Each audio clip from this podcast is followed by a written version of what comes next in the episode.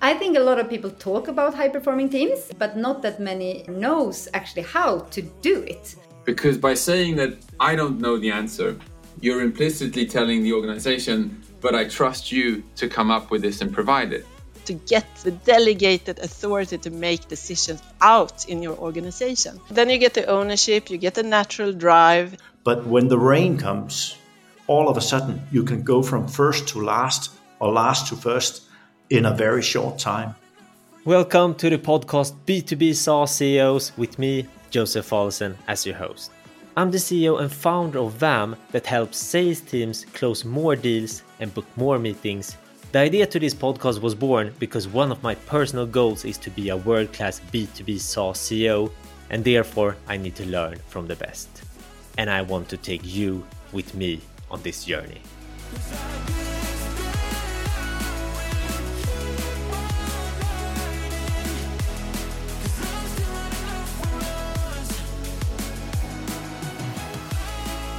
Hello, my name is Anna Gullstrand and I am acting CEO at Mentimeter.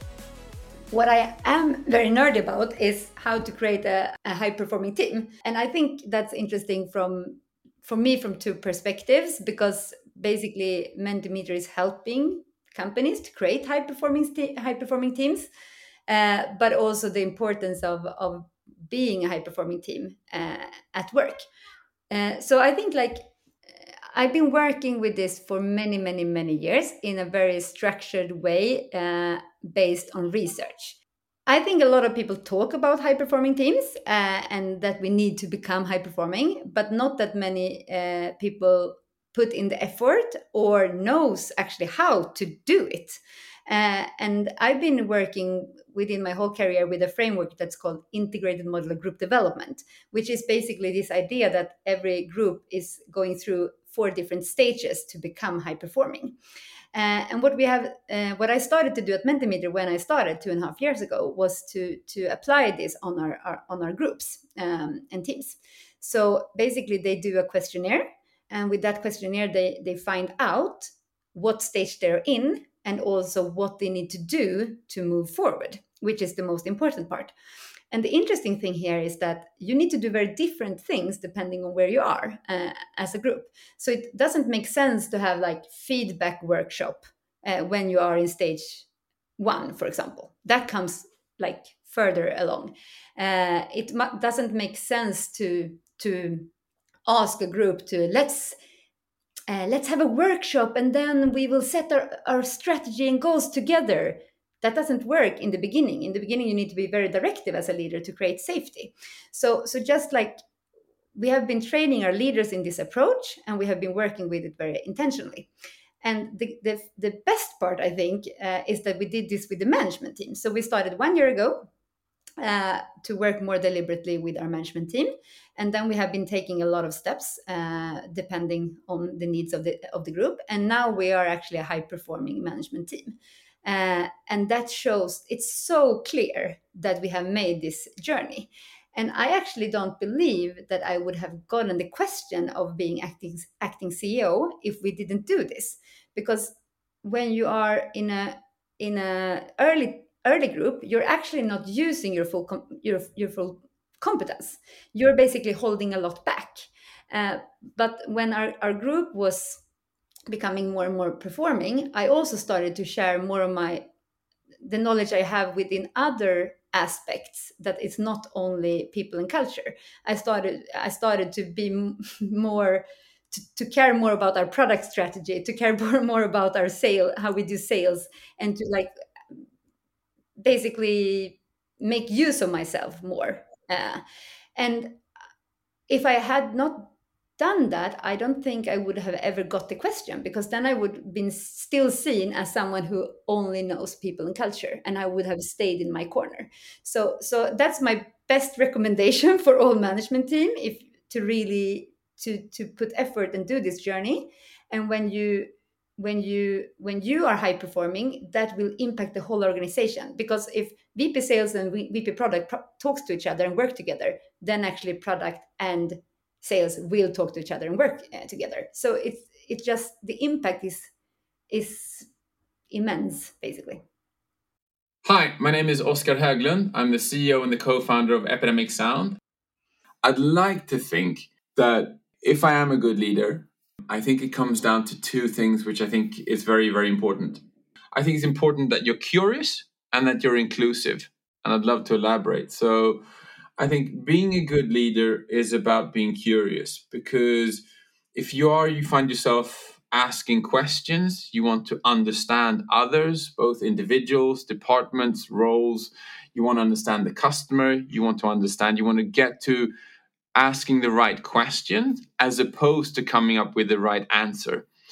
So I think that leaders, my nickname is Pigge, which in uh, Swedish means uh, alert and wide awake. And I've always been a curious guy, even since sort of I was a kid. And so I think that sort of by asking questions, that's that's how you get to being a good leader because you help other people formulate answers and come up with sort of um, where you want to go and what you should be doing. And I think that the other part is maybe being inclusive. So it's important to make sure you give everyone a chance to make their voice heard. Um, I think that's important, obviously, depending on context, but it, it, it allows for a few things. So if, if people feel that they're being heard and they're being seen, this creates ownership amongst people because if your opinion is valued if you come to expect that i will be asked what i think and what my opinion is you'll do the homework you'll do the reading you'll be uh, interested you'll be up to date and you'll have like you'll have opinions that creates ownership and it also creates a culture of, of creativity and a culture of excellence. I think it's a very scandinavian trait that a lot of anglo-saxon companies there's a hierarchy and so the boss comes up with an idea and people are just doers who are supposed to like materialize uh, that. I think the way that i run epidemic at least is that i try and flip that upside down and we make sure it's the best idea. So i'm thrilled when people have better ideas than myself. It happens more times than maybe i'd like but it happens all the time and that's a good thing. Uh, but so creating that culture where you want to put your ideas forwards, you make sure that it's not the top idea, but it's the best idea that wins. Can you share an odd thing you do that you seem that initially it felt really odd and strange, but afterwards it have had a great amount of impact? Let's tie that back to one of the previous questions and maybe put an, a Nordic uh, Nordic culture hat on. So the thing which I've found and then myself found doing is admitting that I don't know the answer to things. And I think that that's something quite rare because going back to Anglo Saxon culture, there's always the assumption that if you're in charge, you're assumed to know all the answers. And if not, you fake it till you make it. And it's a signal of weakness if you, as a leader, say that I don't know sort of how we want to, how we get from A to B. I found that the flip side is true in Scandinavian management culture. Um, I found that sort of admitting that you don't know the answer is an odd thing for many people to do.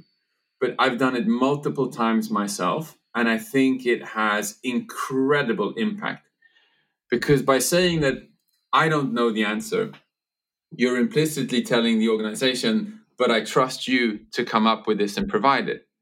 I'm constantly saying that this is not being uh, this is not a humble brag it's not sort of false modesty but i always say this i want to hire people who are smarter than myself i want to hire people who tell me what to do not the opposite i'm terrified of the notion if i'm the smartest person in the room there's something very very wrong because you should always be trying to sort of hire people who complement you. Not across all things because i acknowledge that there are some things i'm really good at but there are many things where i'm mediocre at best. And making sure that you lean into that and are honest and then sort of use this this quote. I don't know the answer but maybe joseph you can have a think and come back with, with some suggestions that empowers people it emboldens people they're less afraid of making a mistake there's infinite upside there's very little downside you get ownership collaboration and off you go so i think that like being comfortable in saying that sort of I don't know. I think that's it's odd. That's a it's it's odd, but and very powerful. What, according to you, is the worst things about being a leader? I think about it this way, Joseph. If you're running a company for a long period of time, if you're lucky, things are constantly changing. And that's super challenging. Like the culture we live in begs of people to always say that I love change. But the truth is, most people don't because change is a pain in the ass, right? You have to change your routines and change change the world around you quite a bit. And so I think that one of the toughest things you have to think about as a leader is how you set yourself up for success in the long run. And for me, it's ultimately about owning your endorphins. Like, how do you make sure that you're having fun constantly? Because if for a prolonged period of time you realize that you're not having fun, uh, you'll stop being good at what you do because you'll lose your passion.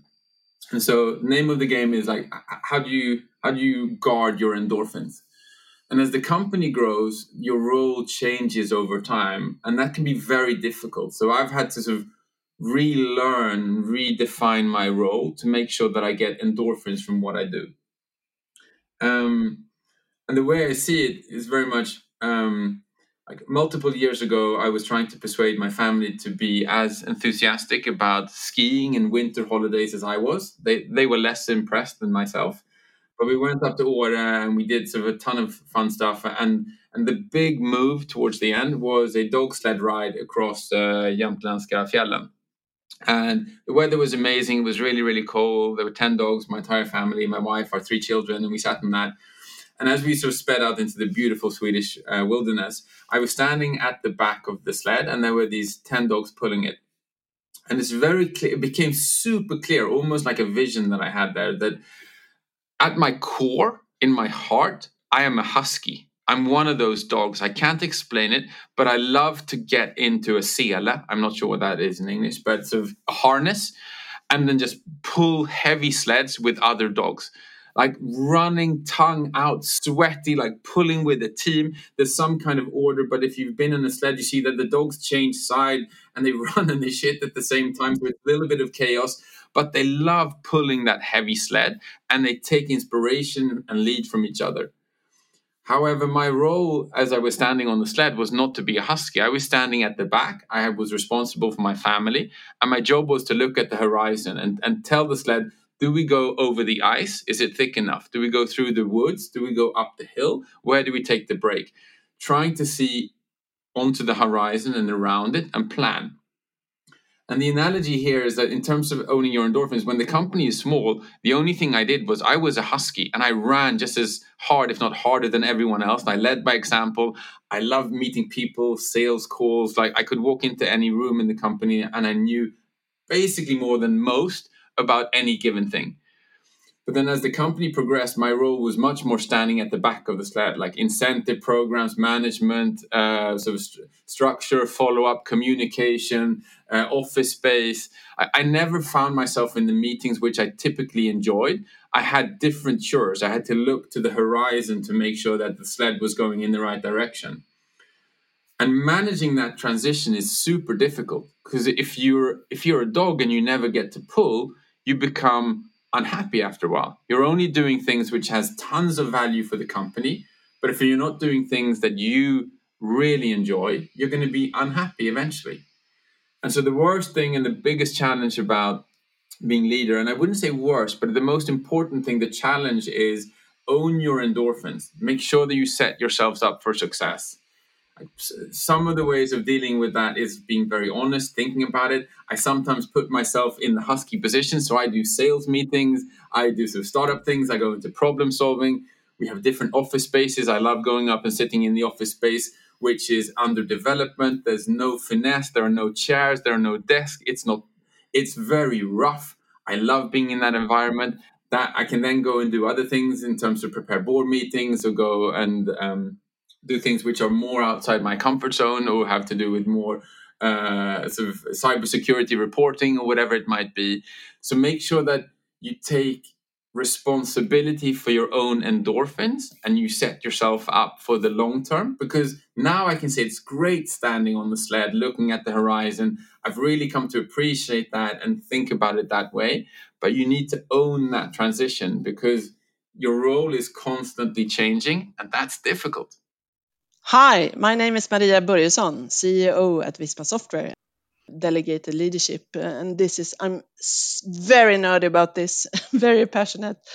Uh, about it. And I was really inspired by Frederic Laloux, who has written the book uh, Reinventing Organizations. And um, I'm also a coach, so I run another side business, uh, coaching people to make leaders excel and fulfill their roles and he works as an advisor and a coach and uh, he was a former associate uh, partner with uh, in mckinsey. And um, he's claiming that we're in a sort of a paradigm shift uh, how to run organizations. And he's mapping how organization has developed over the years. And uh, he has studied some companies who has had extreme fast uh, growth. And the only thing they have had in common has been they are, have been in different places of the world, different kinds of businesses, is that they have run the business completely without managers. So every individual is making the decisions that is necessary to make. And they have had two things, other things in common, and that has been that somehow they work in a, with an advisory process where you need to involve people who knows more about this topic than you do you need to also to involve people who get affected by your decision owning the budget or, or whatever. So basically a stakeholder process. And uh, the second thing which is uh, which these companies have in common is that it's fully transparent. So people can make decisions about your own salary. Uh, that's delegated decisioning out in the organization but it's fully transparent. So everyone knows what joseph is earning. And uh, one thing which is more interesting and important for us as human being is is uh, belonging to the group. So nobody wants to stick out. So it sort of regulates itself. But that that is something that I really I'm fascinated about this. And some companies in the consultancy business have have tried this and, and run the business uh, without uh, the traditional way of, managing things. And I think uh, I think it's a when when you look at how much time you spend in an organization on these decision hierarchies with your board preparing for the board doing after work after the board meetings etc it's so much internal focus. And another thing which these companies had in common was that you, you don't have a strategy. Uh, but you have a very very clear understanding of the purpose of your corporate corporation. So, what's the meaning for us being on the market or doing our business? The, the fundamental purpose with your business. So, he claims that um, instead of having a focus on a strategy which goes four years, three years, five years, business plan period, etc., you have a clear understanding of the purpose and you sort of move with the market. You move along with the market, which is a very interesting thought because then you really get, you really listen to what is happening in your surrounding. So this is something I, it's very difficult to transform a business uh, completely to this kind of steering. But he also talks that you, you can move a bit on that ladder. Um, so you, you, you can't really mix, but you can at least move a bit on that ladder. So that that's something I'm really nerdy about to get, you know, the delegated authority to make decisions out in your organization. And it's a different uh, view or mindset to that to actually, as a member in an organization or, or a co-worker, to to um, consider that, that the decision is my own. I don't delegate it up to my bosses or my managers. The decision is, is mine, but I can seek advice, I can get input, etc. But the decision sits with me. and then you get the ownership, you get the natural drive. Everyone owns their decisions. It's not uh, the boss is, has said this or the board said this. Everyone owns the decision and, and are responsible to bring out the product to the market, responsible for make it successful. So I think it's uh, yeah, I really do believe that we will see more companies uh, shaped like this, and I look forward to it. Hi, my name is uh, Thomas Ladefoged. I'm CEO at Pixelz. So I think one of the things that I'm extremely, um, extremely passionate about that is something as boring as doing change management. Because when you need to adapt your company to a new reality, then uh, maybe uh, then many companies are going through uh, you know a different period of time or a period where they need to right size their organization And to do that is uh, that is actually at the core of change management, and it is a change process that is, you know, that has been um, that that is driven by external factors. So you can't really do anything about it. But the good thing about all the change that many companies go through right now is that they have they actually do have time to prepare it. It's not like they need to do it in a week or two. They actually have a month or two to prepare it. And I think I just heard someone tell me today that uh, you know crises are like a Formula One race.